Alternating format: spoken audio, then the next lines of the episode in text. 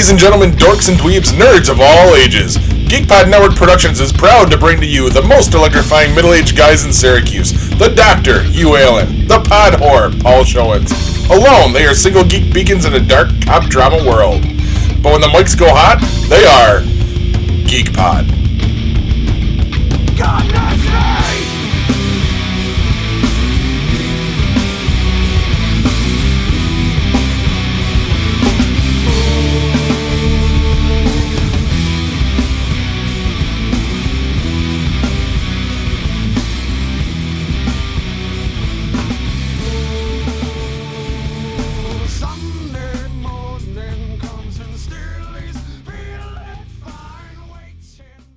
and welcome to this week's edition of GeekPod. I'm your host, Paul. I'm Hugh. And I'm Lana. Yes, we are. We are. Wait, what? Yeah, exactly. So we are the youth of a nation. We aren't. No. That ship is fucking sailed. She might be, though. Which is scary. But yes. Anyway. So it feels weird, right? Being back in the studio? It does. It's been a while. See, I can't sing. Yeah, I know. How many? I've gone on long trips with you. I know you can't sing. How many musical references can we pack into this one? Yeah, I don't know. We can give it a try. Let's see what happens. All right. So, Paul, what's got you geeked? What's got me geeked? I can't do that anymore because that's bugging me. Oh, I have the headphones are freaking me the fuck out. See, we need a dedicated sound guy. Is what I think we need, and I don't want to be that guy. I'm too big for that. I can't handle this anymore. But yes, what's got me geeked is a film I watched a few days back. Yeah? Yeah. Was it based on a comic book? It was not. Who are you? Exactly. I'm a pod person. No, it's a movie called... Wait a minute. That doesn't work because we are out of pod. Yeah. Wow. It actually kind of does work. It both does and doesn't work at the same time. It's Schrodinger's pod. Look that up. Boom, science. Continue, Paul. No, it's a bit of a departure for me, actually. It's a movie called Bleed for This. Okay. And it's based on a true story. It stars Miles Teller. Don't hold that against the movie. I was only going to say he played Mr. Fantastic in the most recent Fantastic Four film. In the not-so-fantastic Fantastic Four. I wouldn't know. I haven't seen it yet. So. I did finally see that, by the way, and it was not good. Nope. It held up to all the criticism. But apparently not because of Miles Teller, because the kid's a phenomenal actor. I feel like I've seen him in something else, too, that was big. But commercials for a really bad Fantastic Four movie? Maybe. Sorry. But anyway, Bleed for This is the story of professional boxer Vinnie Pazienza, the Tasmanian devil, they call him. Ah! That wasn't me. That's all them. Phenomenal, inspiring story. It tells the story of... It jumps into the middle of his boxing career. And, he was kind of on a slide in his career, and he was trying to make the comeback. Finally gets another title shot, wins the title, and is then involved in a horrific car accident. Breaks his neck, damn near paralyzes himself. They tell him he may never walk again. He's definitely not boxing again. Well... as these stories do, he does walk again, box again, comes back and wins 3 more titles in his career. It was just a really phenomenal movie. Itchy nose. My weird feeling nose. Yeah, it is. And it was so good that the next morning I got up and I tweeted to Miles Teller and to the film and to Vinnie Paz himself, just gushing about how it was a great movie, such an inspiration. Well, about 5 minutes later, I get a tweet back from Vinnie Paz's PR team and says, "Hey, you want to talk to him?" So that might be a thing. Stay tuned for that. Holy cow! Yeah, I wasn't expecting that. It'll be awesome if we do. I squeed. Now, were they aware that we were a podcast when you tweeted them? Yeah, because I mentioned that we were going to talk about it on hashtag GeekPod. Gotcha. So maybe the offer will get rescinded once they listen to the show. Maybe. But I'm pretty geeked about it. That is exciting. I'm looking forward to that. Hopefully we can put that together. Love to. We might have to bring Corbs in because there might be sportsing. Sports Inc. Oh, Sports Inc. Yeah, sorry. That's that thing that we don't do. Yeah. I feel like somebody just walked over my grave. But what's got you geeked? Well, something interesting happened to me last week. So, as everybody knows, I've been putting a lot of time into the Elder Scrolls Skyrim. Been loving the game. Clocked about 100 hours since I bought it. And I got to thinking, because they've had Elder Scrolls Online. That's the online MMORG based in the Elder Scrolls world. And I've never liked MMORGs or MMOs or whatever. You know, the big social thing, because I hate other people and I don't want to be around them. If I wanted to play with other people, I would go out and play with other people. Go ahead, Paul. I know you're going to say something. No, go for it. Keep going. Right. I'm going to allow that one. We had at work, for the new year, we did a diet bet thing. And so, you know, I won my diet bet. I won like I put in $10, won $13, because there was only a few of us playing and just about everybody won. So I used that $13 and I picked up a cheap copy of Elder Scrolls Online from Amazon, the base game. Now, they recently, last year, they went free to play. Nice. There is a subscription which gets you access to all the DLCs permanently if you pay each month, and you know, or you can buy them if you just want to purchase them. But you can just play the game, just buying the base game. That's all you need. I am so far blown away. I have spent.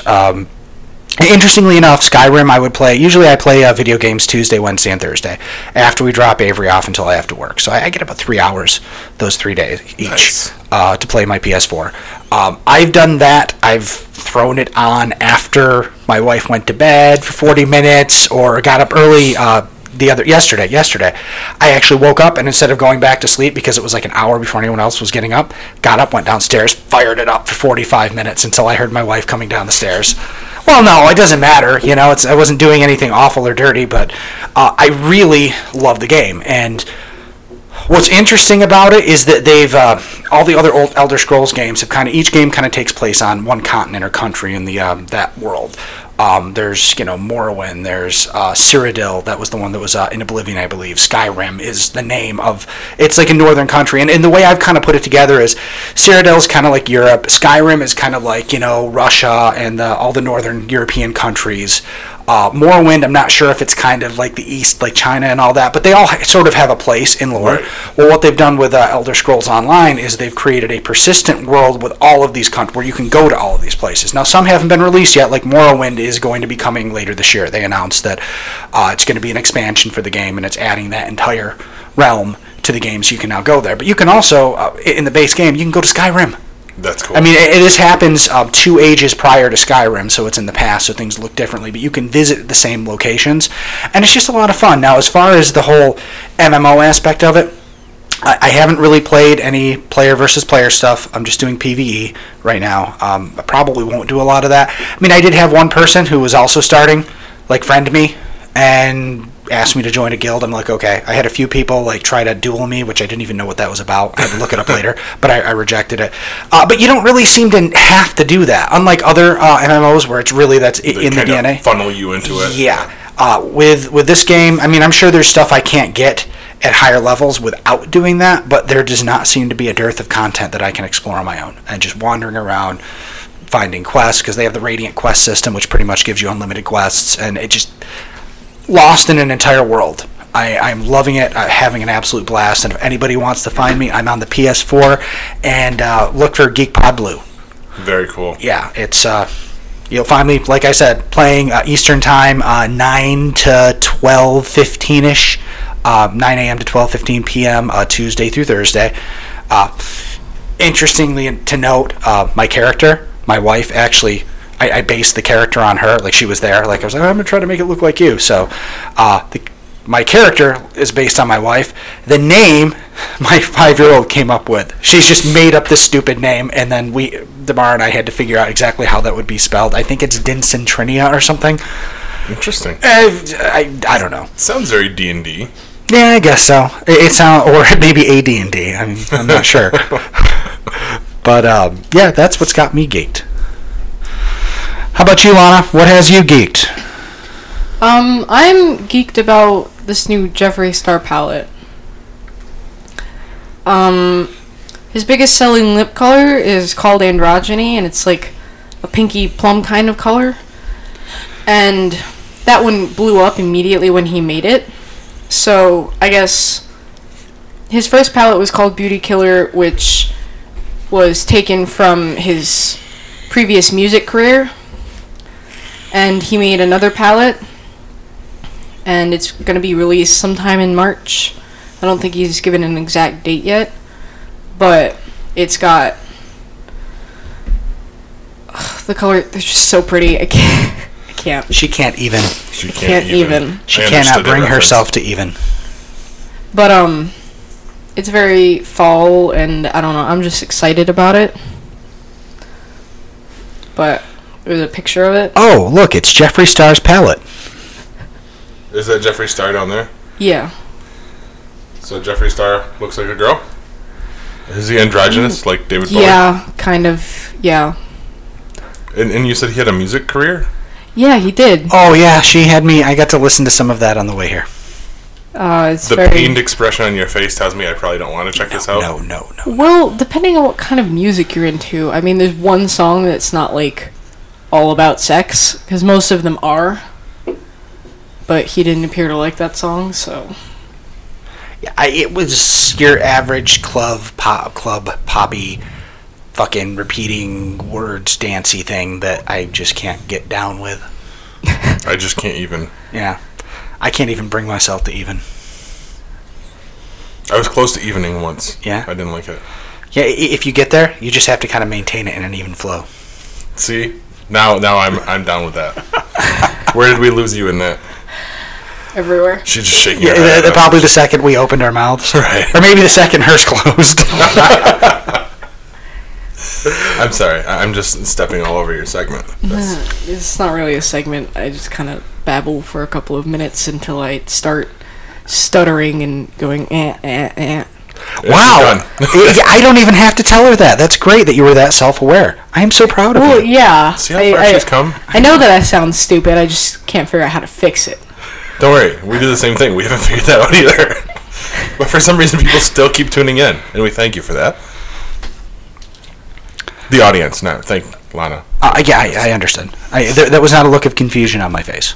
Exasperation? No, I was actually just looking at the notes to see what we had coming up next. That's all. my crazy Unabomber scrawlings over here? Yeah. Isn't there something else you want to discuss that we decided, Lana, because no one can see who I'm pointing at on the microphones? It's funny because I just had this discussion with Madison that, you know, they don't see us. And then now I'm doing the same thing. Because we recorded episode 2 last night of Madison Saves the Cheese. Nice. Yes. What was the other thing Lana wanted to bring up? I don't even know what you're talking about. Neither do I. What? The Snapchatting. Oh, well, if enough people are interested, I could say something on Twitter. You guys could say something on Facebook. We'll say something on the podcast, too. Well, I am. Right now. But, if enough people are interested, I'll make a GeekPod Snapchat and I'll... Snapchat whenever, like, tidbits of the show. Okay, now the problem with that, Lana, is that you are asking people to respond, which they don't do in any way other than downloading our show. So you need to just do it. Create the Snapchat. You need to force that Snapchat down their throats, and they'll thank you for it. Look at you. I'm on fire today, motherfucker. So, yeah, what she means to say is Lana is... taking the initiative to create and curate our... she doesn't know what that means. That means post pictures. Fuck off. I know what it means.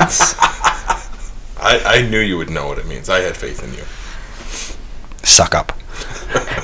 Shit, it's my password now. I have to. But yeah, Lana's volunteered to do this. I would almost say browbeat us into letting her do it. Yeah. In fact, I'm surprised you didn't do it while we were sitting here, because I thought you were going to say, here's the Snapchat name or whatever it is you use in Snapchat. Well, I can do that now, and we could say it at the end of the show or something. Or when you get it done, send out a picture. We're here recording. Let's do it. That's what Snapchat's for, right? Wait, is this the thing where pictures disappear in 5 seconds? 10 seconds. So you're going to send out a picture of us that disappears in 10 seconds? Well... the idea is it's going to be there for... Okay, so I would put it on the story, and the story will stay there for 24 hours, and they can watch it as many times as they like. So they could essentially sit there and watch it for 24 hours until it's gone. Which is what they should do. Yeah. The entire 24 hours. Yeah. That's what it should be about. Yeah. We've now lost her because she's now creating it. Yeah, okay. Let's move on. So, but stay tuned for that. By the time this episode's done, we'll have announced it there. We'll have also tweeted it out. Right, Lana? Yep. Okay. There we go. All right. I think someone else might be losing their Twitter job.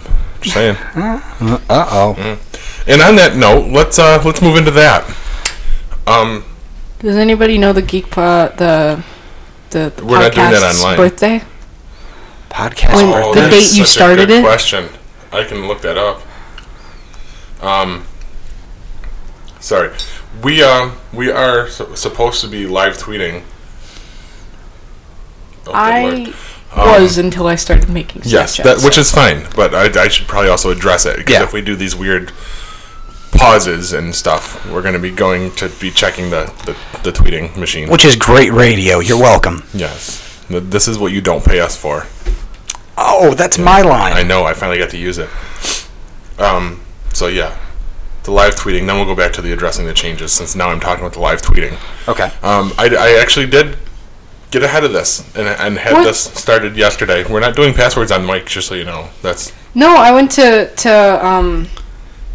make the username, and it says it's already taken. All right, so try that same password. I don't remember doing Snapchat. Hey, you know, Lana probably did it a while ago. All right, continue. Fell away. So, mentioned last night that we would be recording today at 11, and we would have the Twitter machine open to accept questions, comments, hate mail, anything. And we did receive a question. Wow. For you, Dr. Hugh. Oh, hooray for me. Yes, from our good friend, Al Sedano. Hi, Al. He wants to know exactly what are you a doctor of? Well, you know, Al, that's actually interesting because, and I think we've talked about this on the show, but that is, calling me Dr. Hugh is not my idea. In fact, I actually hate it because I think that it makes it seem like I have a higher opinion of myself. But the actual origin of this was when I was a kid, well, I still am a huge fan of Doctor Who, but when I was a kid... Because I loved Doctor Who, and I was a geek, and everybody in school knew it, and I went to school dressed as the Doctor on days it wasn't Halloween, just because I loved Doctor Who, they started calling me Dr. Hugh, and that just kind of stuck. Like, I think if I saw some of the people I graduated with, a few of them I can think of would still immediately say, Dr. Hugh! Well, of course, I told Paul this, and he has never let it die. Ever. And finally, I got to the point where I... decided, you know what, I'm just going to go with it because Paul's not going to stop. I told him it was fine. I don't think you'll hear me refer to myself as Dr. Hugh unless it's some kind of branding thing where I need to make sure that, you know, people are aware. But no, I really don't like calling myself that. So if you listen back, I'm pretty sure you'll see I never refer to myself as Dr. Hugh. It's always Paul or somebody else. That is very true. Yep. But I want to thank you very much for the question, Al. And if I was going to be a doctor of something... what would that be? Lana, what would I be a doctor of? I'd be a doctor of hooing. Oh, that's stupid. I know.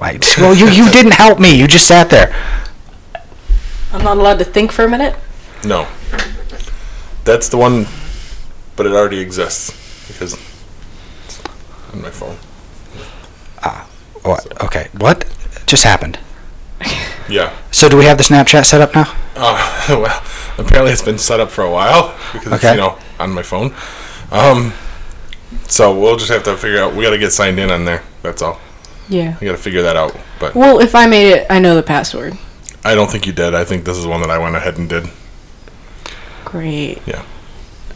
I can probably figure it out, but I just have to have a few minutes to focus on that. Okay. Well, if we take a break during the podcasting, we can figure that out, and hopefully we'll still have it sorted out by the end of the show.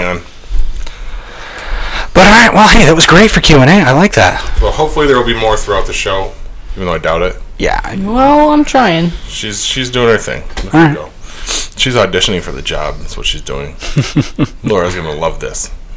So you wanted to talk about changes. Yes. You wanted to address the changes, actually. Yes, because as people know at this point, starting with, excuse me, episode 58, we changed things up a little bit. We kind of went back to a less regimented show, more of just buddies hanging out talking, with a brand new show open, brand new show ending, and but more of a fast and loose approach to it, right? Yeah. I mean, I guess obviously not every show is going to be as much fun as that one was, but yeah, just kind of scaling it back a little bit. I do feel like we got a little bit too, by the books. Even now, I'm still looking at the list.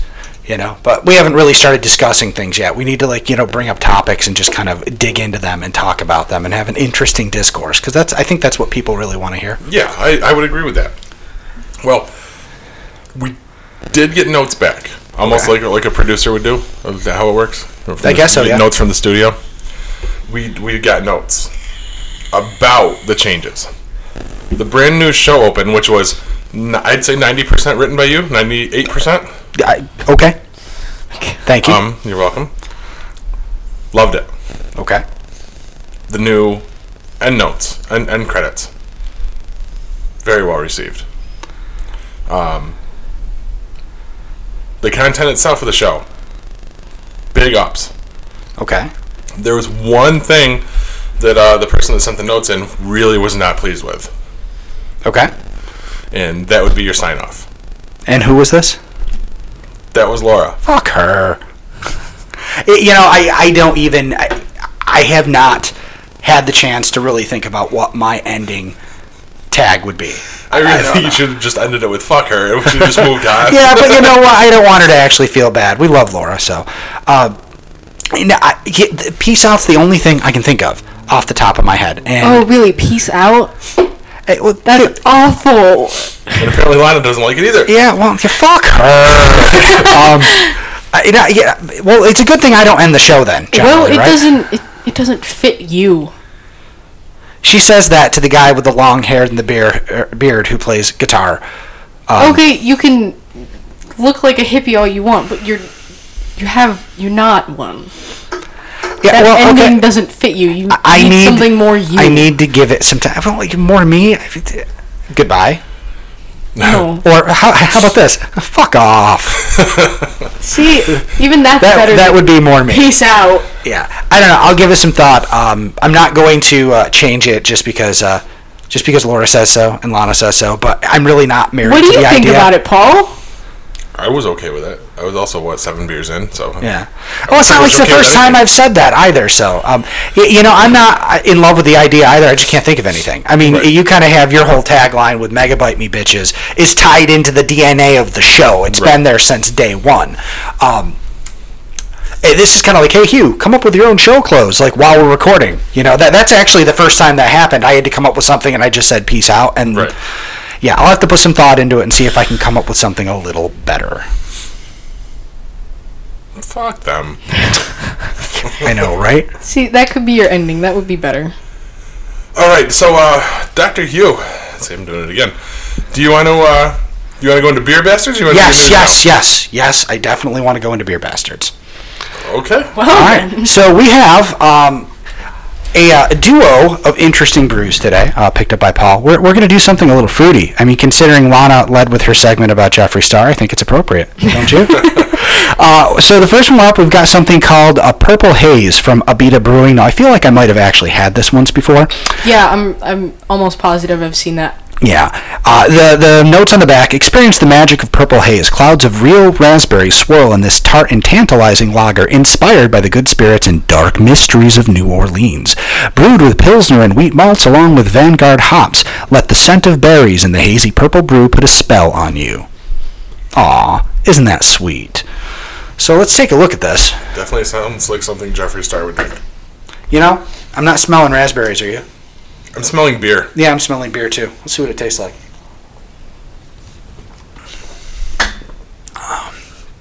I'm not tasting. No, I'm tasting beer. I mean, it's... It's got a slight brightness on the sides of my tongue, which, well, raspberries are weird too. Get the nose. Get the nose as well. Not just the smell, but the taste through your nose. Let it go through the back of your tongue. I mean, it might slightly be there. I don't know, though. I mean, it's not bad. It tastes kind of, reminds me of something.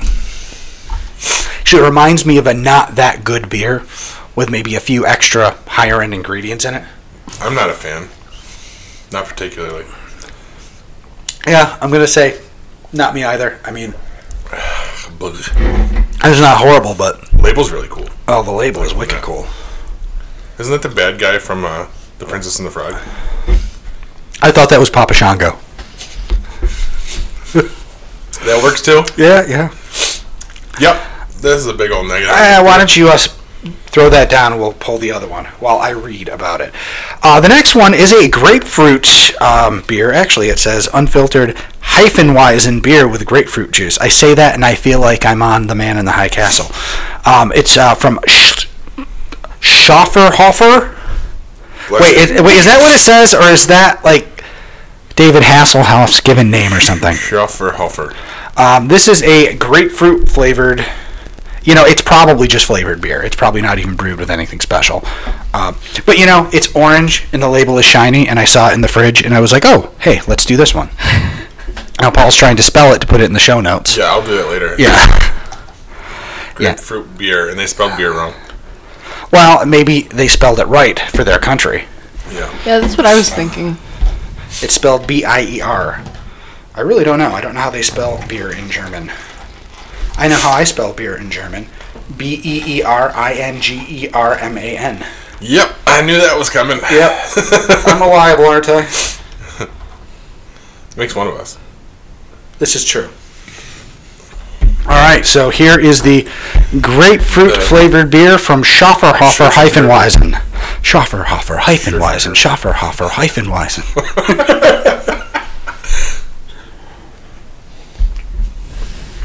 Definitely grapefruity. Yeah. In fact, it tastes more like grapefruit than it does beer. Yes. I can kind of dig on that. This is probably not going to go well with my blood pressure medication. But probably not. I don't know that I would want to drink this. This is like a hot summer day by the pool. Crack one just because it's refreshing. Yeah. I think not if like a six-pack. Yeah, if I drank a six-pack of these, I'm pretty sure I'd throw up or at least have awful indigestion. That's how they spell it. Yeah, it's on the bottle. It's... What the fuck was that? Well, I'm showing you how to spell beer. You guys were right unsure. Yeah, that's totally not a day of drinking beer. That's no, but it's tasty though. Yeah, that's a good once in a while, or if there's nothing else in the house. Like if there's no water. You okay, Paul? You're breathing a little heavy. This is going to have an instant reaction with you, as I hope that I just die on the mic. This becomes the in memory of episode. End it with I Will Remember You by Sergeant Lachman. Can we get Grant Morrison to do my eulogy? Yeah, but if Grant Morrison does your eulogy, it'll come back to life halfway through. There we go. By the way, Al, that was just for you, buddy. That might be the way to handle it, though. Right? Get my way back in. Get you back on the mic by episode 62? I think we could do that. Maybe that can be our next running storyline. Oh, there you go. I die somewhere along the way. The death of Podhor. Yes. Can we address the fact that we're all wearing new GeekPod shirts? Well, except for Lana. See, there's mine, buddy. Oh, okay. Okay, yeah, I'm wearing a new... Not a new design, just a new shirt. No, but that's a very crisp... That's because it's a brand new shirt. Looks very nice. Yeah, and so does your Boom Science t-shirt, Paul. I totally thought you were going to say his boobs. Well, those do look nice, too. A little hairy. But. Yep, I did it. Dude, I've seen less shaggy rugs, okay? I believe that. Wait, we've roomed together before. You've seen that. I've never actually had to look at it, though. I mean, you walking in with your shirt off from out of the bathroom and getting in your bed is different than you sitting directly across from you and you pulling your shirt off. Flashing you. Yeah. Oh, that was not cool. That was totally not cool. All right. So what are we deciding? Once in a while we could drink this, but it's not a general occurrence? Yeah, I would definitely say so. I mean, I'll give it... still don't have a beer rating, do we? No, we don't. We should probably come up with that sometime soon. I'm going to give it 2.5 out of 3 English muffins. Yeah. Okay. Until we have something better to use. I like it. All right. So how are we going to the news? No. What? No, I don't want to talk about it. I don't want to do it. Let's go to the news. I don't want to do the news, Paul. Okay, this is weird. Why? I don't. Hey, have you seen the news lately? Do you know how fucking scary things are out there right now? I can't even tell truth from fiction. I don't know what's real and what's not. Like, I saw this week, I mean, apparently a new trailer for Stranger Things Season 2 came out. It was shown during the Super Bowl, and they might have shown a new monster. They might have hinted that everyone is damaged some way. Sean Astin might even be on the show. Or is that just what the media wants us to believe? What if it's an alternative trailer? What if it's really just a trailer for Tyler Perry's The Haves and the Have-Nots new season? You know, I don't want to be tricked like that. I don't want to see that crap. Coincidentally, I think that you can take any colloquialism, put out Tyler Perry's name in the front of it, and it sounds like a real show. Just saying. I mean... I would go with that. Yeah, but seriously, I can't tell truth from fiction anymore. I mean, I also saw something about how Netflix is apparently going to have an animated Castlevania show that's going to release later this year. They said it might be based on Castlevania 3, Dracula's Curse, but I'm not sure. I mean, this guy they're saying is going to produce it. His name's Adi Shankar, who told fans it's going to be really violent and rated R and going to be aimed at an older audience. But did he really say that? Or did he say something else? I don't know. I don't know if what he said was true. Apparently, he's the same guy that produced Dredd. But did he? How do I know this isn't a diversion tactic to cover up the bowling alley massacre, huh? I have no idea. The bowling alley massacre. I just can't trust it. And this crap. Did you read this about Marvel this week? What? Marvel's doing some rebirth thing. I mean, this autumn, I guess they're bringing their comic line back to a more familiar form, like cutting back on politics, you know, because they're trying to tell more traditional stories. Have you seen this? Yeah. Well, you have? I mean, they said it's because of fan reaction, and some readers are tired of being portrayed as the enemy if they hold certain political views, but is that really the truth? Maybe they're just trying to copy DC's Rebirth, you know? Or maybe this is a mandate from the potential new Secretary of Comic Book Stuffs, Ike Perlmutter, who knows? Then again, I'm sure the Nazis hated our comic books during World War II. I mean, I just don't know if I can trust it. I mean, we can't trust anything we hear anymore, Paul. I mean, do you realize that? I don't even know what's happening right now. I don't want to talk about the news. I'm not going to do it. You know, I mean, that's it. And, you know, this was not, or maybe could have been the news, kids. Who knows? It might have been the alternative news. Now, I like beer, shot a gun once, and used to smoke, so I'm going to go apply to run the ATF. I think I'm qualified. Paul? And that, Did you really just shout the news at me? I didn't say any news. No, I did not. I don't even know what happened. It didn't happen. It didn't happen. Moving on. What is happening? I'm not quite sure. Do you need to take a break, Pop? Do you need to pull yourself together? We'll be back right after this. Okay, we're back, and I'm going to back you up. In the middle of that... Well, I'm going to make you back up. In the middle of that you're going to force me to back up? I'm going to force you. I'm going to force it. Thank you. That Marvel thing in the middle of that crazy rant. What crazy rant? The not news. It didn't happen. I don't know what you're talking about. Don't give me your alternative facts. But there is some stuff that happened. You know, Marvel did announce that they're kind of going to be turning the clocks back.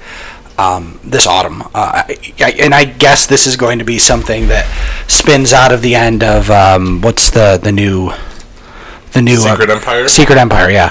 I guess that they're going to be trying to create, make their comic book universe look more like it used to. Like, when you talk to your average person who doesn't know about what happens in comics, they have a specific idea of what the Marvel Universe is supposed to look like, and a lot of those things aren't there. You know, there is no Wolverine, there is no Fantastic Four, there's not even a Tony Stark Iron Man right now. Right. And apparently they're going to kind of...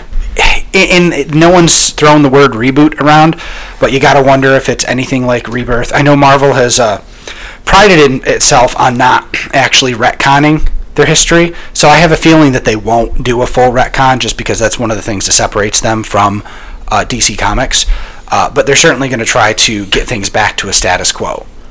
Or at least that's what we're hearing. And right. They say it's in response to fans being critical of all the political storylines, because I mean, let's face it, we like people who read comics, you know, even if they don't agree with us on other things. And you got to figure about half the people who read comic books are probably upset that their ideologies are portrayed as being evil. You know, whether I truly believe that's the case or not, this is a medium that should transcend that. I mean, agreed. Comic books are not just for Democrats or liberals or anything like that. So on one hand, I can understand that. On another hand, though, comics have always served as a platform for social commentary. I mean, going as far back as the X-Men in the 60s. I'm worried that we're going to lose something that's very important to the DNA of comic books. And while, I mean, I've looked at what DC's done since Rebirth. It's been great. The stories have been great. I will say... one thing I find interesting is none of the stories actually really matter. Mm. You know, I mean, yeah. I don't think we're getting anything out of DC Rebirth that's groundbreaking or that will change the genre in some huge, impactful way. And maybe that's, you know, by sanitizing yourself to a degree, you lose that power. Right. I'm also concerned about the idea of bringing all of these characters back in line with what the public expects of them. First of all, because they've put so much effort into establishing these new characters. Now, the new Iron Man, Riri Turner, was it? Williams. Riri Williams. Interesting book. I mean, I'm reading it. I don't care if I care if she continues being Iron Man, but they put a lot of work into making an African-American woman be Iron Man. Be ashamed to see that go. Or she gets relegated to a second character. Maybe she becomes... like a sidekick. Yeah, which wouldn't be fair. Wolverine, as far as Laura Kinney being Wolverine, that's been fantastic. And I honestly, as much as I know that we're going to see the regular Wolverine back at some point, I would actually not be upset if Old Man Logan...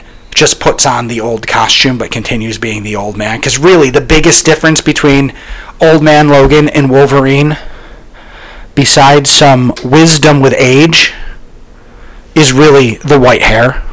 Yeah. I mean, beyond that, a lot of it's very the same. Sorry, Lana's trying to show us something on some snappy chat app, and she's trying to show Paul, and we don't know what's going on, but it's totally derailing Paul's ability to respond. I'm listening. Does that count? Well, what's going on? We got a new follower on Twitter. That was fast. Yes. I don't know who it is. Oh. But that's what I was trying to get across. Okay. They look important. You know, they're listening to this and like, oh, wow, they think I look important. Who is it? Give them a shout out, Paul. David, we're going to go with Bowles. B-O-L-E-S. He's an author from the looks of it. Oh, nice. Bowlesbooks.com. So there you go, free message. Yeah. Yeah. Hey David, how you doing? Thanks for joining us, joining our Twitter party or whatever it's called. When you sign up with a bird, it's called tweeting. Oh, okay. I can't wait to see how this all works. I am just shaking with Twitter patience. Anyway, yeah, I think that while they said some new characters will continue to have their own books, this is going to be tough. Now, I mean, bringing the Fantastic Four back, that would be a great idea. Yeah. X-Men Blue and Gold certainly already in line with that idea. I really, though, I don't want to see anybody displaced. I really like Laura Kinney as Wolverine. I think that it's allowed her a legitimacy she never would have had as X-23, and she doesn't have Wolverine really as backup. She's kind of doing her own thing, and the book's been great. So... and I'm sure there's other characters that I don't read that would also be affected by this. Well, I think you're going to see a lot of stuff be affected by it. I mean, what happens with Kamala Khan now? Oh, yeah. And well. I mean, do they still get to be who they are? Here's the thing about them, though. Captain Marvel and Miss Marvel, I don't feel like they have to bring Carol Danvers back to Miss Marvel. I think she is a bigger impact as Captain Marvel and probably more known as Captain Marvel now. With the exception of if you played like Marvel Ultimate Alliance on the old Xbox or something, yeah, Miss Marvel was a really powerful character. I think that's the only reason I even know what that original costume looks like, because it's not like I read anything from that included her back in the day. I think they'll be fine. Miles Morales, again, there's no problem with having two Spider-Men, because Peter Parker is Spider-Man. They don't really need to change that. Maybe they want to take away all of his money and bring him back down to basics, but that dynamic doesn't really need to change because he wasn't replaced. Good point. I think that some story, like if they bring back Hulk all of a sudden, I mean, you're going to see what's going on in She-Hulk, which has been a pretty powerful exploration of somebody who's been damaged by an event. I don't know if you've read it, but I haven't. Well, she got injured horribly and almost died, and then when she wakes up, her cousin is dead. She's been affected by that, and whereas it seems like She-Hulk was always in control of her transformation, she's now scared and angry, and she actually doesn't have control anymore. Really? Yes, and she's trying to go back to work as a lawyer, try to get back to normal. She's trying to do counseling, whatever, and trying to control herself. And it's almost like she has the post-traumatic PTSD, of a victim. All of a violent act, and very interesting story. If Hulk suddenly shows up alive, that goes away. I think some of the other really edgy good books probably don't matter, like what's going on in Jessica Jones and the upcoming Luke Cage. They're not big enough characters to be impacted by something like this, and they're great books. Nice. So there's some stuff that I'm sure will be fine, but some of those big... I mean, what are they going to do with the X-Men? I mean, they're going to do the blue and gold, but are we going to send the original X-Men back in time finally? Are we going to bring Scott Summers back to life? Yeah, because he's dead now, right? Yeah, he's dead. I mean, the X books don't... Here's the thing about the X-Men books. They don't look anything like they did in the past, but in the past they didn't look anything like they did in the previous past. They've always been ever-changing and ever-dynamic, sometimes to the point of making the whole thing too confusing to read. Oftentimes. Yeah, I mean, even with me jumping in, because I was determined to read Inhumans versus X-Men, and I'm still struggling with some of it because so much has happened. And I opened a book, and I really don't know who's supposed to be a good guy, who's supposed to be a bad guy, because they all kind of seem to be the same now. They're all like a shade of gray now, you said, right? Yeah. I haven't opened an X-Men book in years. I think the last time I read an X book at all was the last X-Force run with Cable and Colossus in it. Okay. Like that was the last time. We're talking early 2000s, probably. Yeah. So I think other than, I started reading the all-new X-Men just because I was interested to see what it was about. Prior to that, it would have been 90s for me. I remember The Siege of Perilous. I remember Wolverine meeting Jubilee, her bringing him back to health. They were all being hunted. Well, and a lot of them weren't there. Then suddenly mutants started showing up alive again. I don't actually, even then, I didn't understand what was happening. I mean, they all died, and then they're all popping up all over the world. It was just a crazy mess. It always is. Yeah, and everything crossed through every single X book, and I couldn't afford to buy them all because I was a kid. Right. So it was very confusing. And, I mean, now I don't know that it's any different. If nothing else, just by reading Inhumans versus X-Men, I feel like I'm getting a clear enough version of the story. I really should pick that up. It looks like it's going to be instrumental, and it may be the first step of this whole change, if this is how they kind of... turn the X-Men back to where they need to be part of this whole big other thing they're doing. There are lots of nebulous things we're talking about here. Now, let me ask you this. This Secret Empire thing that's coming up. Yes. Do we think the Cosmic Cube is going to be the out at the end of it? Probably, and I think that that's probably going to reshape... Which is funny because we just got done with a world reshaping event. With Secret War. Yes. Interestingly enough, too, in Jessica Jones, they're kind of revealing, spoilers for last year's big event, One of the characters wants to hire Jessica to go after Captain Marvel, basically because she wants to get the dirt on her. And part of the story is this guy's telling her basically, hey, there was this big, massive event only a few of us remember. The superheroes basically destroyed multiple universes and got to decide who lived and died, and maybe they didn't have a choice and maybe they did the right thing, but they didn't tell any of us. And, you know, that's wrong. And it seems like that might be, I don't know if that's going to play into this, a way for Captain America to make people sow seeds of distrust. I mean, I really don't know how that's going to work, but I mean, the Cosmic Cube really seems the only out, doesn't it? Yeah, I'm kind of scared that it sounds like that's going to be a reset button, and all this stuff that the people who are way more invested in this than I am, because I'm reading only a handful of Marvel books anymore. What happens then? I mean, that is one way to really piss your fan base off. Is we've been collecting these books for a few years now. You're invested in the storylines. Maybe, hell, someone might be super invested in this whole Captain Hydra thing going on with Captain America. And all of a sudden, at the end of it, hit the reset button. Nope, he's the same old Steve Rogers you know from the movies. So, that kind of ruins character development. It does. But it's also going to drive sales. Yeah, unfortunately, it's a fine line there. And I wonder, you know, if Jeff would probably agree with this whole big change, because I mean he's talked about how comics being in line with the movies helps sales. It certainly doesn't help for, I think, the legitimacy of the medium. I mean, you see comic books have been taken off the New York Times bestseller list. Well, yes. At this point, you know, comic books, they change so much and reboot things so much, they have lost some legitimacy there, at least with the main companies.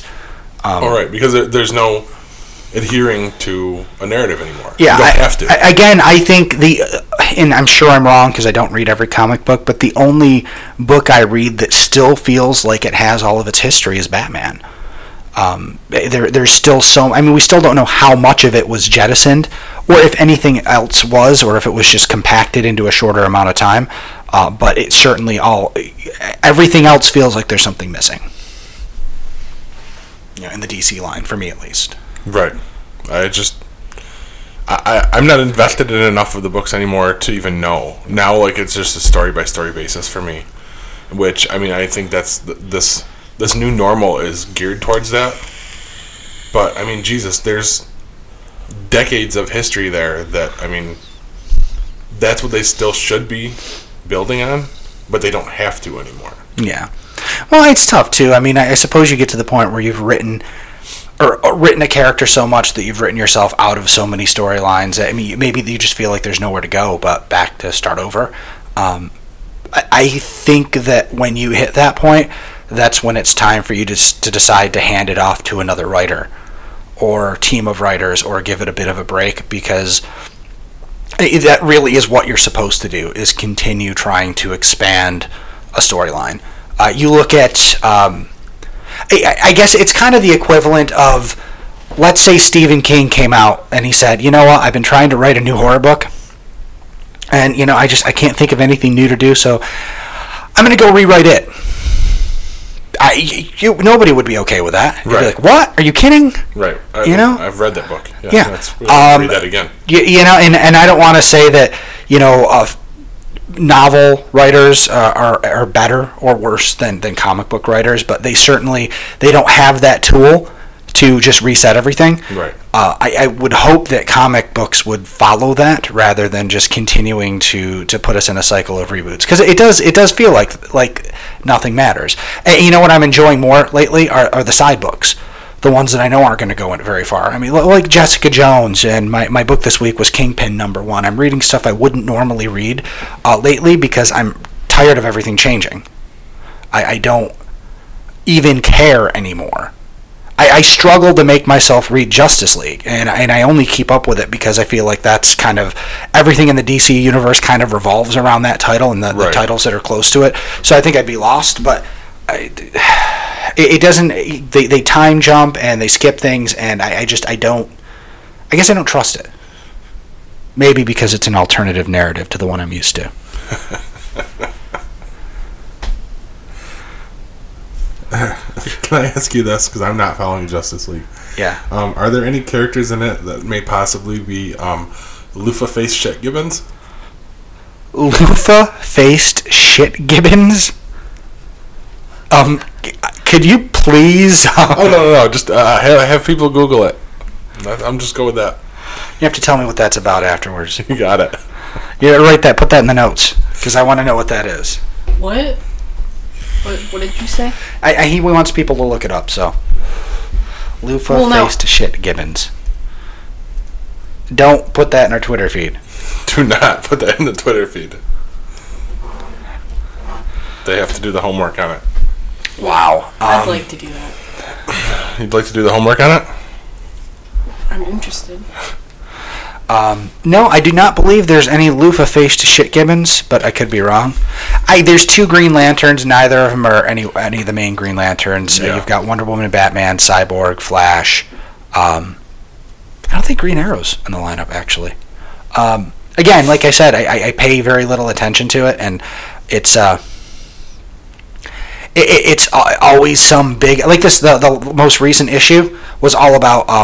the characters and their trust. They were basically trapped by this giant thing, and we've spent issues getting to this point where this thing was attacking Earth, and it was a big ordeal, and it had fired a weapon, and they were all trapped underground, and it took them the issue to get out, but they were talking about their trust, and they finally bring up the fact that, we know you're not the Superman from our universe. What's that all about? And he says, well, the Batman from my world kept files on how to beat everybody because he didn't trust, and that's what he did. They're like, you do that? And then he's like, of course I do that. And there's a lot of, they basically put all their trust issues out there, and they finally agree, even though I think that they should have gone on a little longer, because, again, I don't feel like Superman's presence has been explained enough. At least if I was a member of the Justice League, I'd want a little more detail. Like, he needs to come out and say, I'm from an alternate universe that was very much like this one. That universe collapsed. I came here, and when your Superman died, I decided to pick up the mantle because I think this Earth needs a Superman. There you go. Makes sense. They'd stop distrusting him. Everything would be good. He could explain that, they were all friends and all that. But everything he says is kind of like hinting toward it, but doesn't finish it. Anyway, the end of the issue, they're like, okay, this is what we're going to do. You're going to do this. This is how we're going to beat this thing. The next page, they're all flying away with the thing destroyed. They don't even actually show... Fuck. All they show is them getting to that point, which is interesting, but it's kind of indicative of this run on Justice League that there's a lot of things that aren't shown. There are big jumps in time. Who's writing this? I don't even know. But yeah, they didn't even show how they defeated it. They just showed that by using teamwork, obviously they were able to beat things in a page turn. So it was an odd choice, to say the least. That makes my head hurt. Yeah. I mean, I got it. I understood what it meant is because they worked together and they trusted each other, they could defeat anything, even something that looked undefeatable. But it was an odd choice for a visual medium not to visually show that. The climax of this multi-issue arc, and they didn't actually show it. So they're basically writing it like a low-budget Justice League TV show? Yeah. Well, at least this issue. Yeah. I can't say that for all the issues. There are issues where there has been a lot of action and such, but, I mean, this is the most recent issue, so it just kind of stood out for me as being an odd choice. Okay. Paul looks dumbfounded, yeah. I am. I mean, how do you do a Justice League episode, issue, whatever, and not show the big battle? I mean, yeah, it's like Kevin Smith wrote it. Yeah, exactly. The entire issue took place with them trapped in a hole in the ground. So a lot of talking heads. That's all it was. Yeah, it was entirely talking heads. And it was good stuff. And I'm not against comics getting artsy like that. But when comics get artsy like that, they shouldn't also sacrifice the other part of what makes comic books good. And that is all of the comic-y artwork stuff. Action, sci-fi, adventure. Yeah, it was very lacking in that. You know what? If this had been a one-issue thing, I would have been okay with it because then it would be kind of an experiment. Mm-hmm. But they've taken, I want to say, 3 issues getting to this point, and the payoff just really was not worth it as a reader. That's a bummer. Yeah, it made me care even less about reading the next issue of Justice League. Outstanding. Since I brought up Kevin Smith, did you see any of the news that came out yesterday? I did. And did you feel my soul die a little bit? I did, and I really scoured the internet to find out who this 1 out of 4 people pulled out who did it. Do you know? I have a very, very good idea. Okay, why not? It's not confirmed, but... Well, talk to me. Jeff Anderson. Now, he's the... Randall. Okay. And why do you think Randall's the one that pulled... By the way, what Paul's talking about is Clerks 3 is dead because 1 of the 4 principal actors pulled out. Why do you refuse to do it? Yeah. Why do you think Jeff Anderson... It's a money thing. He got fucked over pretty good on the back end on both Clerks and Clerks 2. Okay. So, I mean, once you're burned twice on the same thing... and of no fault of Kevin's. It was movie studio bullshit. He didn't even want to come back for Clerks 2. Like, he's the youngest guy living in a retirement community and loving life. Like, yeah. that's he wants a quiet life. He doesn't want to be Randall. He's got his life. He wants to keep it that way. Like, Kevin practically, like, begged him into doing Clerks 2. And apparently, between the money issues and not wanting to be bothered, he's definitely not coming back for Clerks 3. And it's really too bad. I mean, it's the fans lose on that. Oh, yeah. And you know what? I don't begrudge him for it. You know what? I mean, if the man wants to live his life, that's cool. That's fine. I get it. You know, I'm going to play devil's advocate there, though. And again, a subject that's come up in the past. I mean, yeah, we have to respect people's wishes and desires, but also when you become famous for something or a role, when it has allowed you to live the life that you want to live, I mean, don't you have some responsibility? Now, here's the thing. You said he's in a retirement home, which means he's not acting. He's not doing anything else. So all it would be is time to come out, play this role again.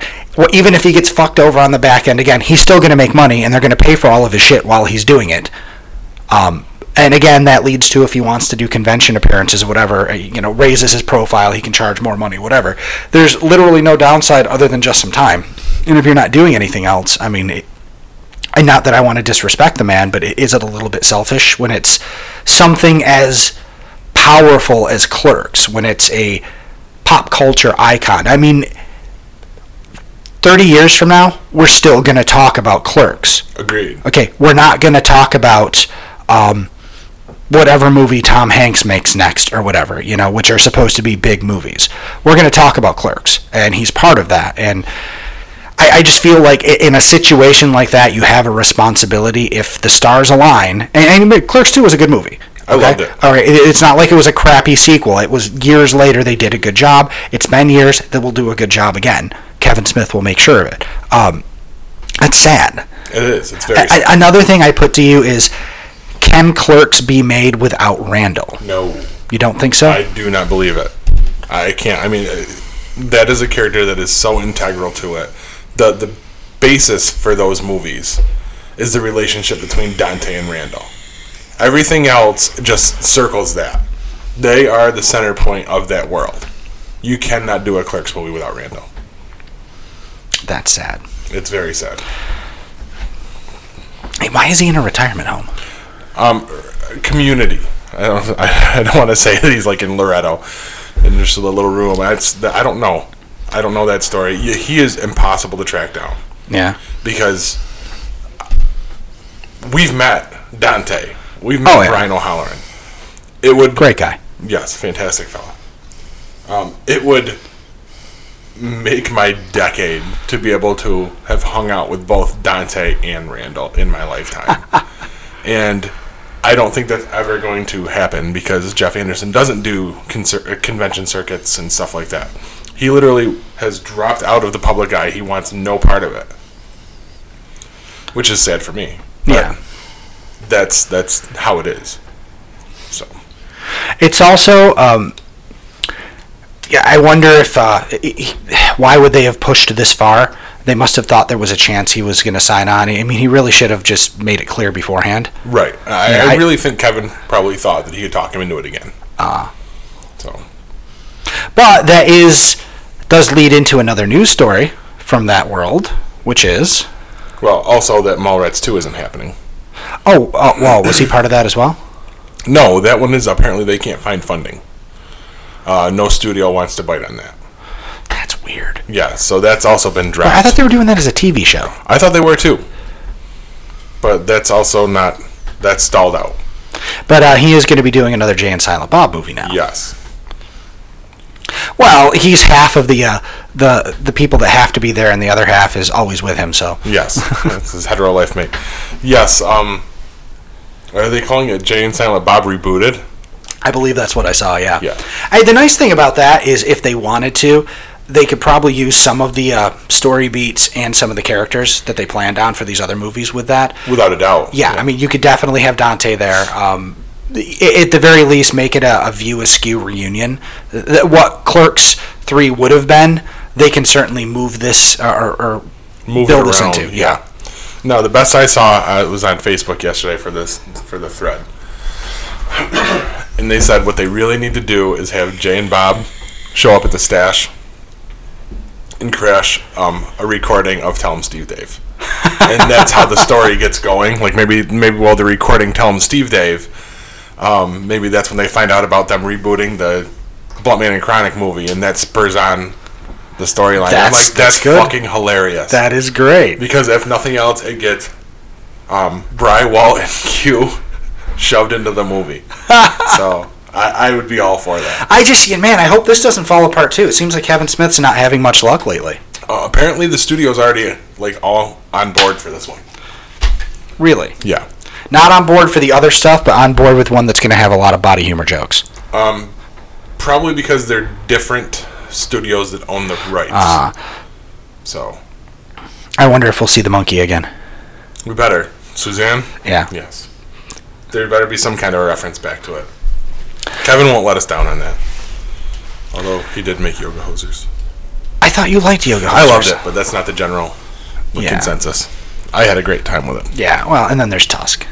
I loved Tusk. God, it was an awful movie. It was not awful. We were at the doctor yesterday. We took my daughter to the doctor, and we're sitting in the office. You know, she's up on the bed, and my wife and I are sitting there. And there were they have pictures in the pediatrician's office, and there was a giraffe and there was a walrus next to it. And my wife goes, "Hey, Avery, what's that next to the giraffe up there?" She goes, "That's a walrus." I go, "I thought that was Justin Long." And my wife looked at me and she's like, "Oh," because she hated that movie and the fact that I made her watch it. See, that's wrong. I sent my wife to bed before I turned it on because I wouldn't do that to somebody else because I knew that was going to be. I didn't know it was going to be an awful movie. That is one of the most fucked up movies I've ever seen.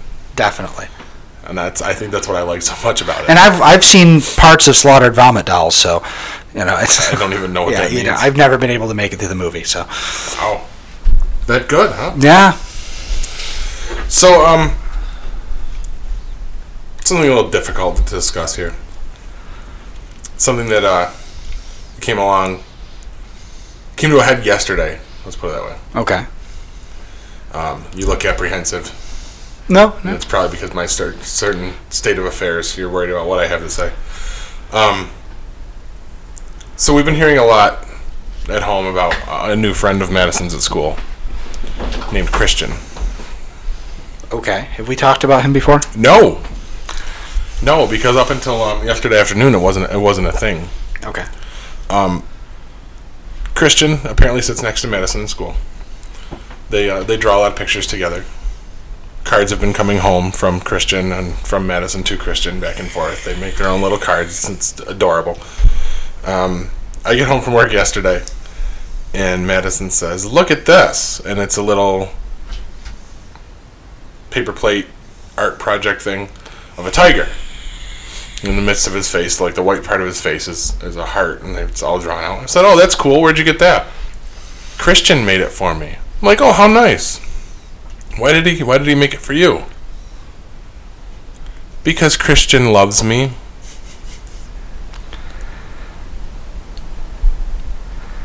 Take a moment, Paul. So my response was, "Oh, he loves you." "Yes." I said, "Okay.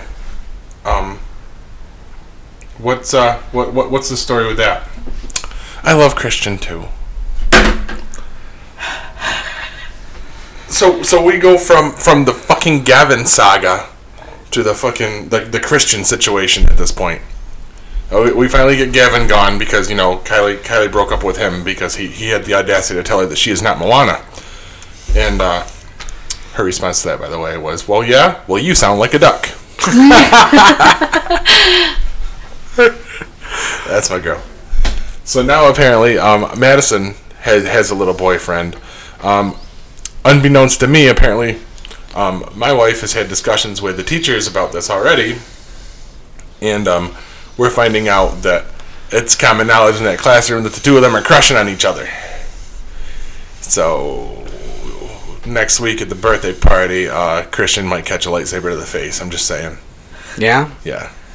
That might have to happen. You need to slip one of the kids like some peanut butter cups to do it for you, though. Don't do it yourself. There's no way you're going to be able to get out of that. Don't tee off with my dueling saber. Yeah. Speaking of which, that's going to be fun. Hitting a kid in the face with a lightsaber? Well, maybe, but I mean, you and I and our dueling sabers next week. I can't wait. Neither can I. I am so excited. I don't have an outfit, though. I don't have a costume.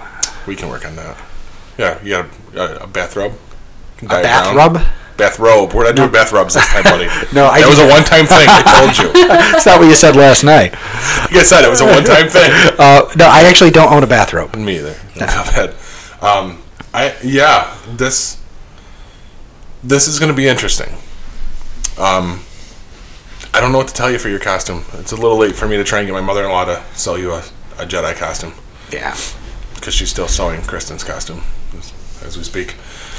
But there are going to be a ton of people in costume, from what I understand. And those are going to be good friends of ours, too. Yes.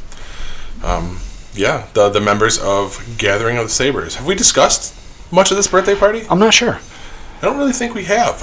Madison's birthday is Friday, the 17th, just in case I'm not real quick about getting this out. So it may be in the past by the time you're listening to it. Who knows? And,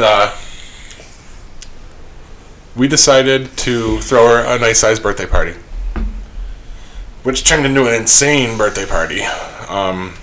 We reached out to, we as in me, at Syracuse New York Comic-Con, actually. I cornered him on this one. And asked him if he'd be interested in adapting their saber training class and do a birthday party. And he was all for it. And it was going to be a decent sized affair to begin with, right? I mean, yeah. That was the plan. And then, in light of current events, it got ratcheted way up. I mean, we're talking all sorts of characters there. One that I think Avery's going to go wild for. Yeah? Yeah. Like, full, like, Darth Vader costume. Nice. Droids. Really? Yeah. Plural. Droids. Whoa!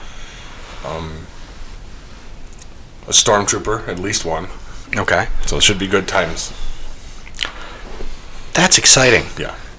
And I will be wearing a custom-made Jedi costume. Now, what does this costume look like? Black and silver. Like your prequel-style Jedi costume. Okay. I've had it for years. I can actually fit into it again, so that's good things. Now, is it like a one-piece? Jedi onesie. No, it's full. It's got the full tabard, the robe. I won't be wearing the hooded black robe to go along with it, because I'm probably going to be sweating balls. Yeah. See, when you said Jedi costume, I pictured it like being like this one-piece, like spandex suit, and I kept giggling. She's thinking of like a Jedi. I think she's thinking of like a Star Trek: The Next Generation uniforms or something. Yeah, no, Jedi. She has to go home and watch Star Wars, Episode 3. No, don't make her sit through the first two. That's all you need to watch. The last half of Episode 3, you should be good to go. Though, you know, speaking of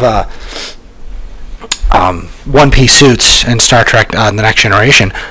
Interesting stuff came out this week. I don't know if you saw this, but the people behind Star Trek Deep Space Nine came out and said that they were going to do a Kickstarter to raise $150,000 to fund a documentary about Deep Space Nine, as well as have all the writers come back and get a writer's room together and take what they might have planned to be had before and kind of sketch out what Season 8 would have looked like if they continued the show.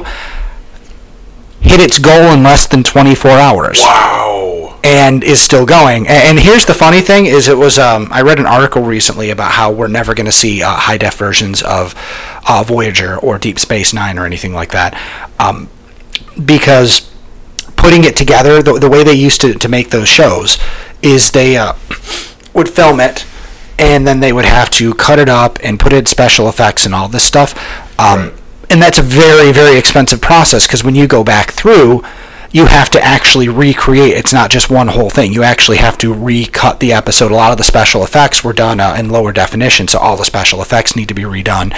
And the release of Star Trek The Next Generation recently was very expensive and didn't sell well. Oh, and that's really? The most popular of those shows. So there's no chance ever that we're going to see Deep Space Nine or Voyager redone like this. So I find it very telling that a week after I read about that, these guys pulled together the money for a documentary in less than 24 hours. And I've always said DS9 was the best of the shows anyway. I don't think it's going to impact ever seeing a high-def version of those, but I think it's very telling, and I'm excited to watch it. Nice. That's cool. I dig it. You dig it? I dig it. You dig it. All right. So what else has been going on, Paul? I'm running out of stuff to discuss here. But our new format, we're just supposed to chat. Yes, and these are all my chat items. Oh, go with you. That looks very like a very regimented chat. I think you're missing the point. Oh yeah, Unabomber too. Yeah. A couple more squiggly, some more arrows. There you go. Squiggly arrow. So what about you? What do you got? What have you been up to? That's working. I mean, that's what we do. Yeah, pretty much just work. I don't know. Been eating a lot of Mexican food. Nice. Maybe. Yeah.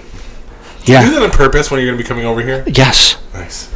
In fact, I always make sure I have something with refried beans for sure before we record. Really good. Actually, it's not.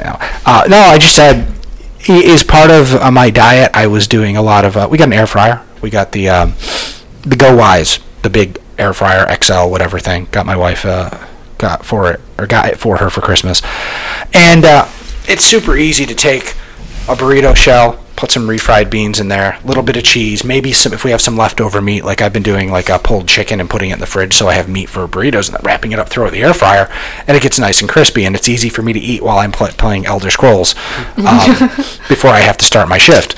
You know, that's always like one of the things of a food item has to have. You have to be able to eat it with one hand so you can play video games. Yes. Well, that's important. It's very important. What I found is I'm starting to do that with a lot of other things, expanding it, eating it for breakfast. I mean, I'm eating so much Mexican food that my desire to go to Taco Bell has gone way down. And usually, if somebody says Taco Bell, yes. Automatically, no matter what. That's the correct answer. Because you don't get it that often, or at least I don't get it that often. Same here. That's not one of those where let's just hit the drive-through. Yeah. Typically. Yeah. It's kind of out of the way for me. But just finding new applications for it, like taking corn tortilla, just heating it up on one side so it's slightly crispy, flip it over and put a soft cook egg on there. Maybe spread a little guacamole on there, a little bit of cheese, a little taco sauce. Cook the other side so it's crispy. Crack it like a tostada. A breakfast tostada. I had fish tacos for breakfast today. I've never had fish tacos. I just used fish sticks. I mean, it was easier. That sounds good. But you know what's interesting is I did two of them. I did one with a couple fish sticks, cheese on the bottom, and then tartar sauce because I wanted to go with the fish thing, and lettuce. Tasted a lot like McDonald's filet of fish. Mm-hmm. On the other one, I just drizzled a little taco sauce on the lettuce, and you know what? That little bit of vinegary taco sauce really made all the other flavors pop. I was unsure about actually mixing Mexican when I was putting fish in the Mexican food, but it's a really good idea. I mean, you really can't... I think that was my favorite breakfast in recent past. Fish sticks. See, go figure. Awesome. That's my kind of world, where breakfast consists of fish sticks. Yeah, I dig that. Yeah. Okay. Do we have anything from the Twitter sphere there? I see you looking at your phone. That's where I'm heading now. I saw something, and now I've lost it, and I'm not talking to the microphone, which is bad. So if I move this up here like that, we have new followers. Oh yeah. Yeah, we have two new followers. I'm not seeing any questions or anything though. I don't know who Laura Phillips is, but she's now following us, and we're apparently following her back. Is someone doing that? Okay. Do you have to do that? Is that how it works?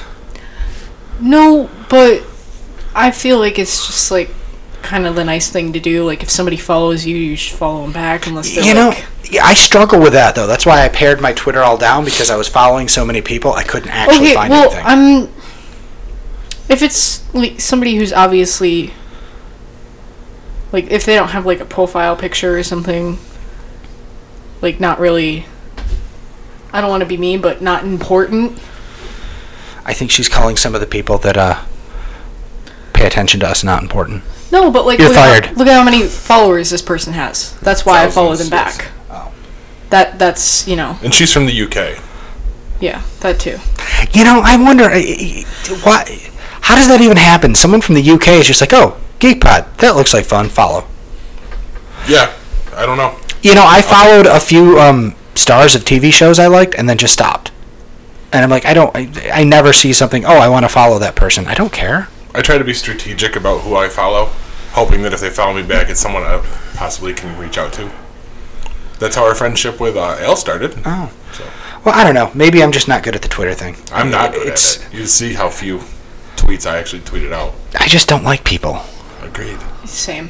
Are you agreeing that you don't like people, or are you agreeing that I don't like people? Well, yeah, I mean, that can't be true. You like me. Just yes. Oh. Yes. Although I'm very lovable, so.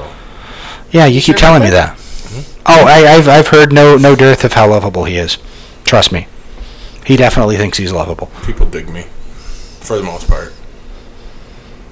Except when your document management system doesn't work, and you have to tell everybody they're not allowed to file their stuff, then they don't like you so much. No? That's the week I had. Yeah. Lovely. Yeah, it was good times. You know, actually, that's funny, because I was going to tell you, I had texted you and apologized for not responding all that much this week, because it's been crazy at work, and, you know, my week is Monday to Thursday, and usually, I mean, Mondays are busy, Tuesdays busy, Wednesday slows down, Thursday's a little slower. Sundays, I get to catch up on stuff, and usually I hit, cross the 300 ticket threshold on Sunday and get to wherever I'm going to be.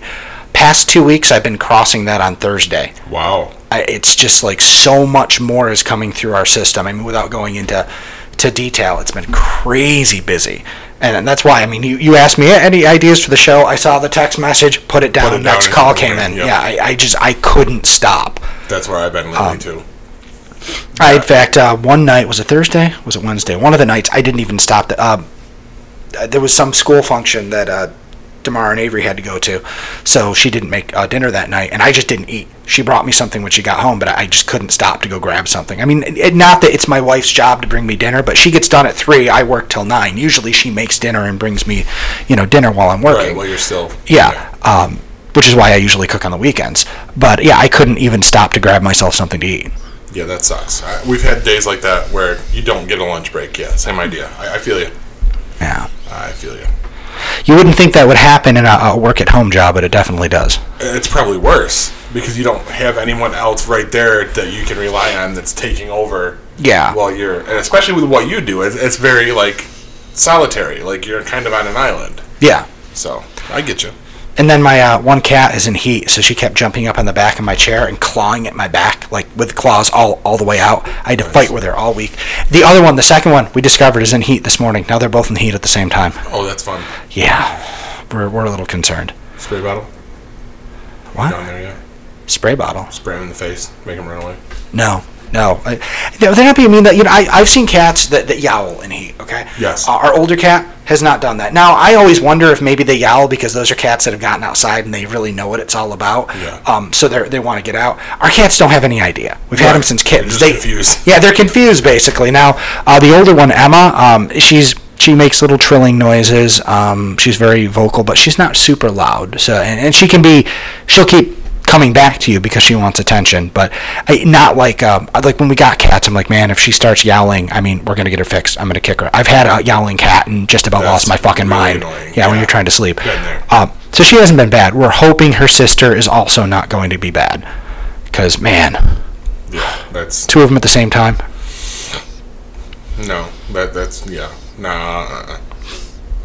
one's bad enough. That's not fun. Right now, it's just cute and slightly annoying. Like, she was bothering you last night, wasn't she, Lana? Well, that's just because I locked her in my room, and apparently there's something so good outside of my door that she had to get out. So, after waking up 3 times during the night to her screaming at me, I let her out at, 7 in the morning. and went back to sleep. The night before, she kept opening Avery's door. We didn't realize this, but Avery's door didn't actually latch. It closed, but the latch didn't actually click, so I had to build a latch for it yesterday when we got home from shopping, because we didn't actually have a strike plate, and I forgot to buy one.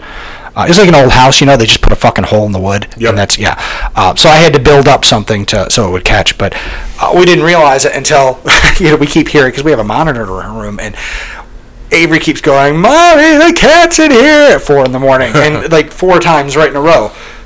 Like, damn it, we need to do something, because she just wouldn't stop. She had to get in that room. That's funny. No, it's not. Well, no, not at 4 a.m. it's not. I hear you. That was the day when I decided to get up and just go downstairs and play Elder Scrolls, because I couldn't get back to sleep. Right. And I'm like, okay, the alarm's going to go off at 6:40, and we'll have to take Avery to school. So I go downstairs, and I was actually...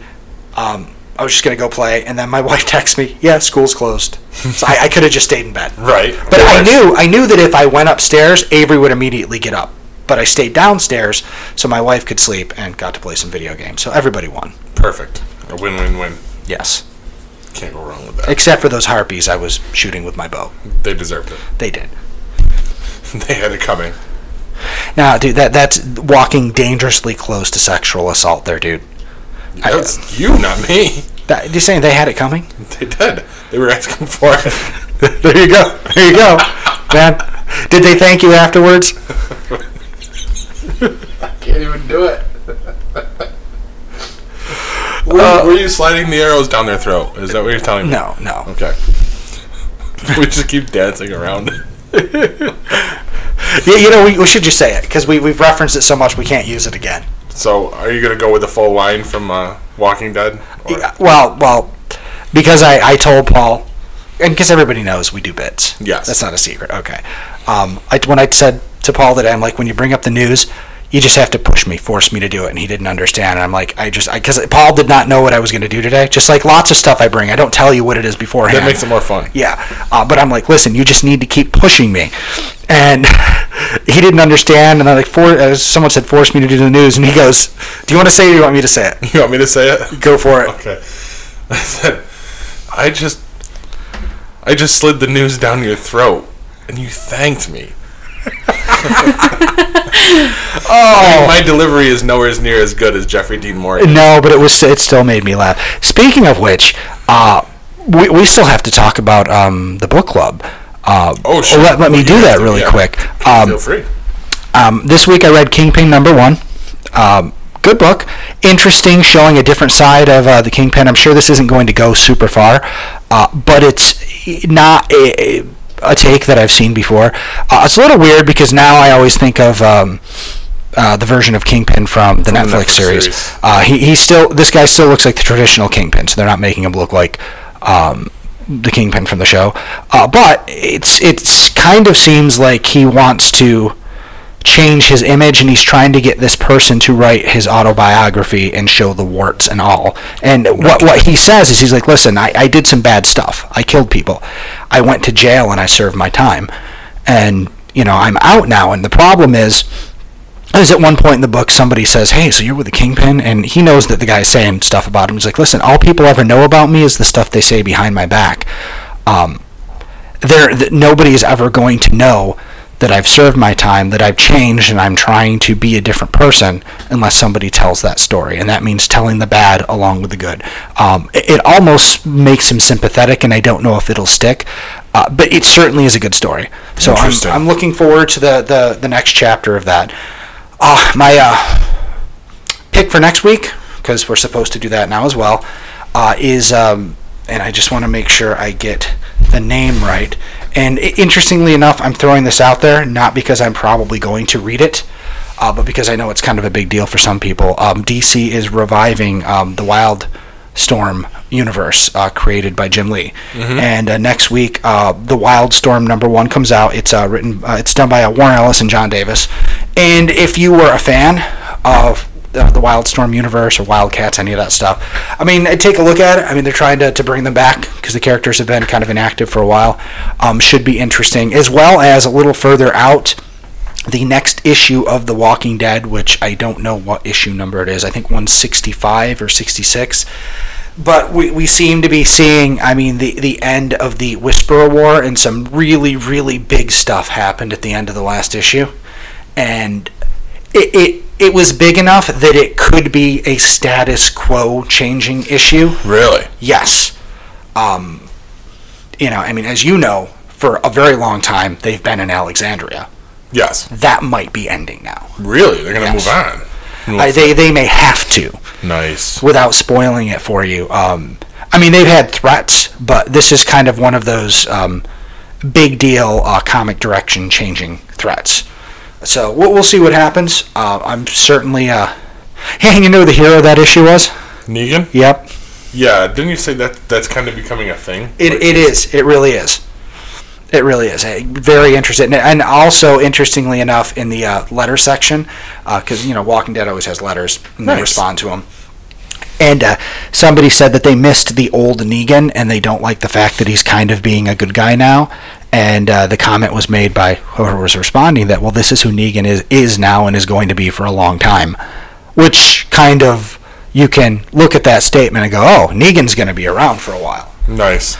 So, That's going to be interesting. I mean, that book, it's always consistently good. It's been a little higher than average lately, I felt, and I think that it might be still moving in that direction, at least for the time being. And especially, we have Walking Dead coming back tomorrow. Yes. The return of the TV show. That's super exciting. It is. A little daunting, too, because I'm so far behind on TV right now. Are you caught up on... You have to be caught up on Walking Dead. Walking Dead, I'm caught up. Okay. Yeah, I was caught up when that ended. Oh, well, dude, you know, Walking Dead is not I'm behind on TV thing. You watch that when it broadcasts. No, we watch it the next day. No, you can't do that. No. We always do. No. That's why I can't listen to the show on Monday mornings on K-Rock. Why don't you guys just watch it? Because Kristen doesn't stay up that late. It's on at 9 o'clock. Like I said. Oh, what time does she go to bed? She's usually in bed by 10 o'clock. So she can watch it from 9 to 10 and go to sleep. No. Doesn't work. We're always a day behind on every show. Because I don't like commercials. Yeah, I don't either, but we always have to watch Walking Dead live. There's just... Yeah, and that's the only show we do that with, so... We don't any. No shows.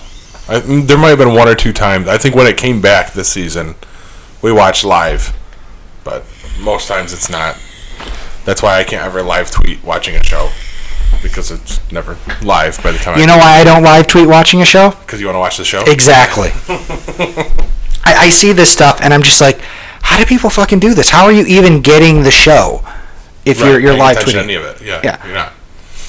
It doesn't make sense. Maybe you have to hire an assistant to live tweet.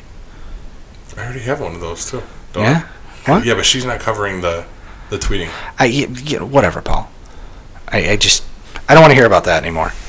Ridiculousness. We're talking about TV shows. The new Netflix original, Santa Clara Diet. Santa Clarita.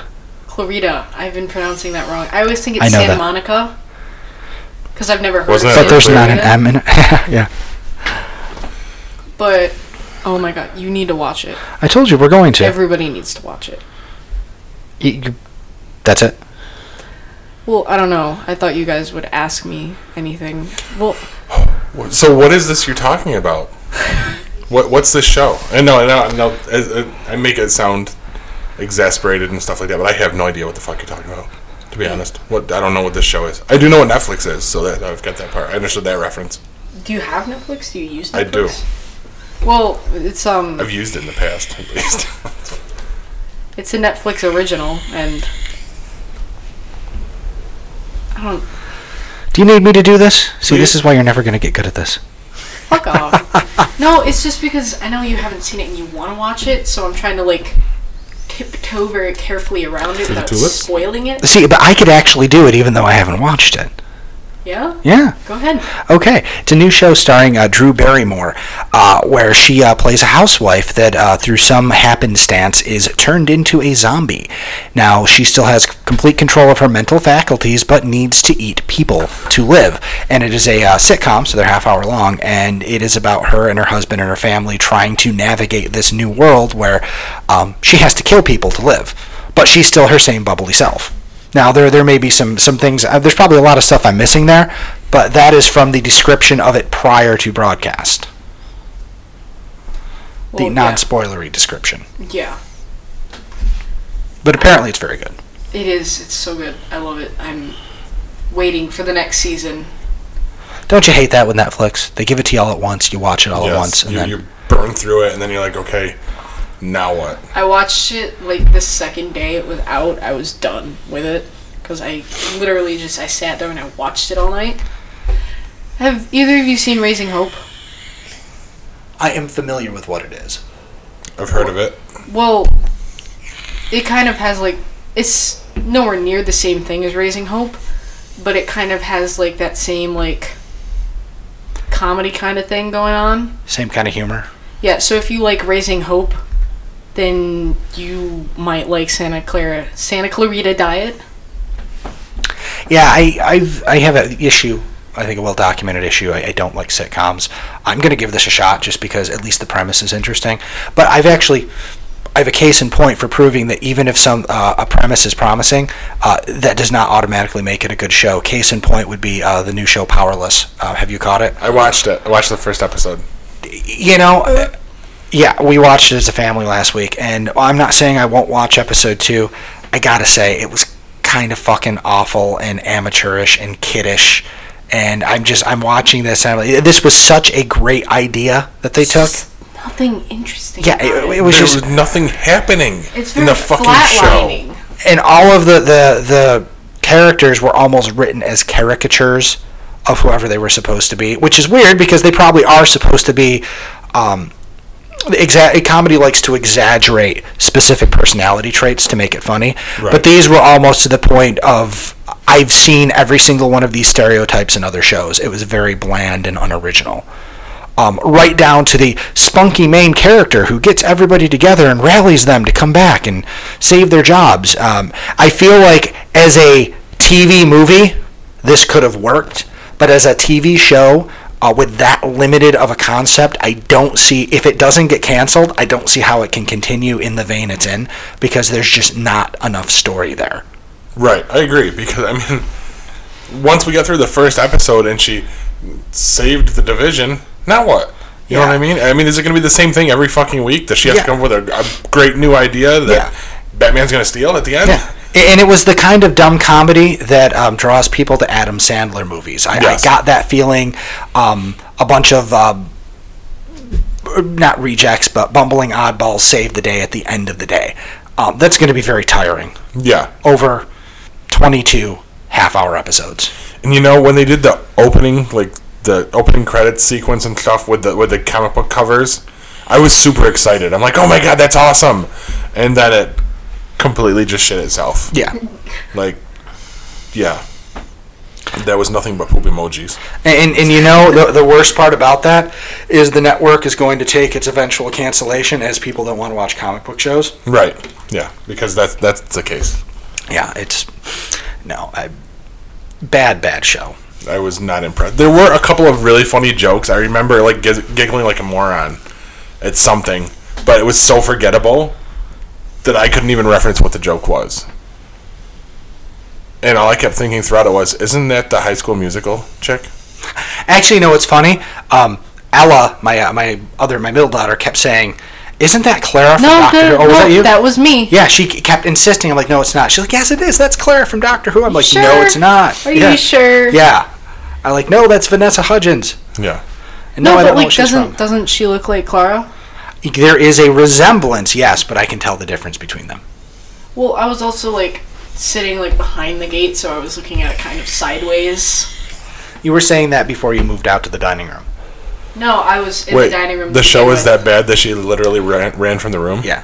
No, outstanding. But yeah, I was pretty sad. I had high hopes for that. I was hoping for something a little different, you know, to change up the TV watching. So you're not caught up on anything now, huh? No. Not a thing. No. I'm behind on all the CW. That's funny. I'm caught up on everything. I have to watch this week's episodes, but even Agents of S.H.I.E.L.D.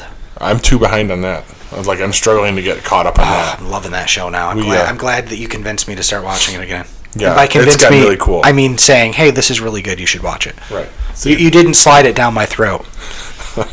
So you're not going to thank me? Is that what you're saying? I just did thank you. Were you paying attention? No, I was thinking of something else. Maybe that was an alternative gratitude that you picked up on. Did you even catch my Guardians of the Galaxy reference? No, I didn't. What'd you say? No, I was thinking of something else. Oh, no, I... With Drax. Never mind. God damn it, I never get to reference Guardians, and when I do, no one gets it. You know, that's funny. You know, that should, A, that should tell you something. And B, did you know that they did their screen testing and actually got a 100? I did. I'm very excited for that. When is that coming out? May 5th. Wow. May the 5th. That's a very special day for me. Okay. Well, some people call it Cinco de Mayo. Generally, on May 5th, I always text my ex-wife and say, you know, happy Cinco de Mayo, because that's the day, you know, we separated. Oh, nice. May the 5th. So it's kind of a running gag now. But, that's awesome. Happy Cinco de Mayo. Oh, God. I don't know if she laughs or if she finds it weird, but whatever. I don't know. When my ex walked up to me and she was like, you know what day today is? And I'm like, no, but I don't really give a shit. Well, there's a difference because your mother and I mean, are in contact weekly. Because we have you guys, so that's not weird for me to text her.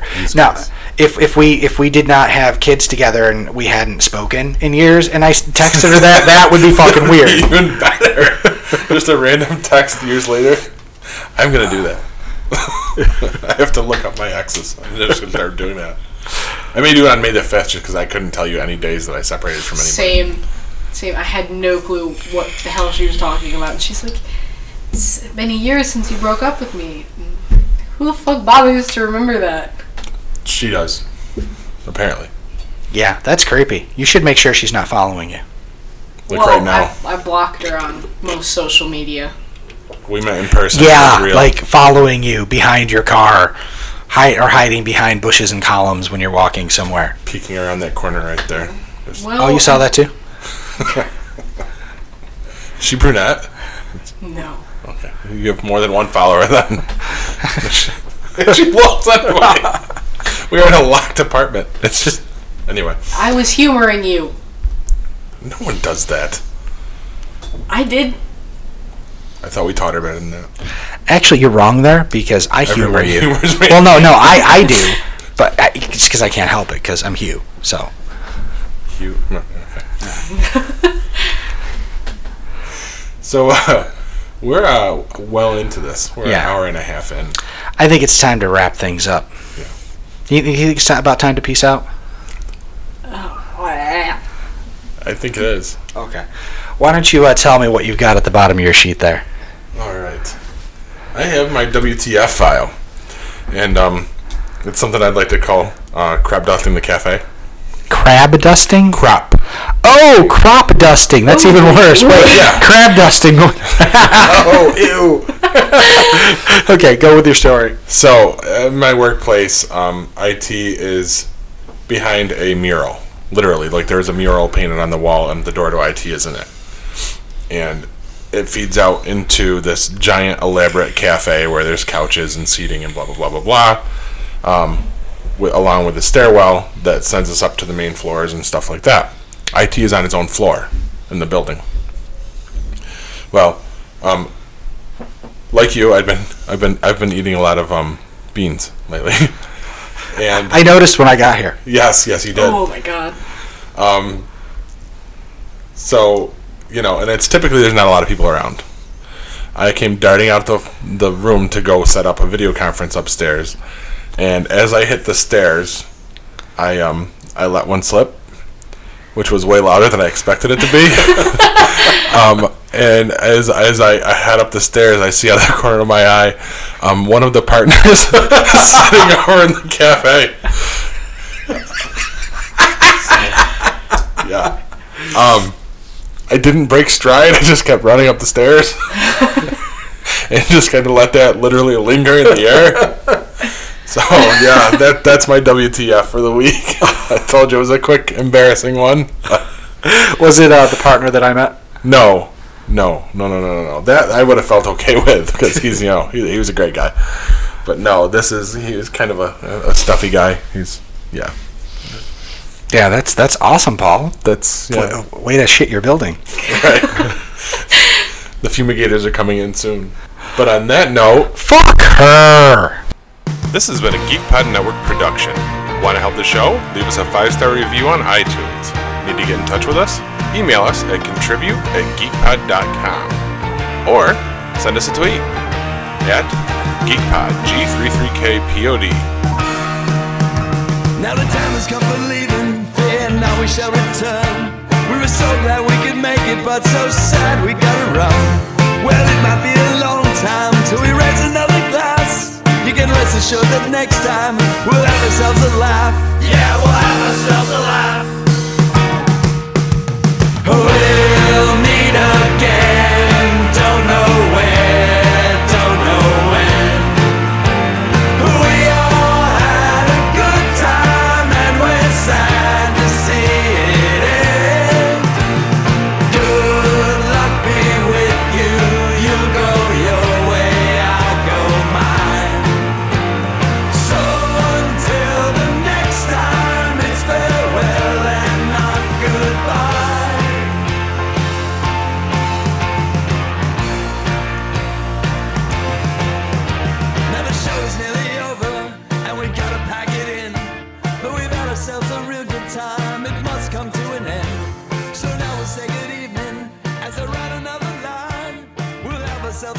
Glass.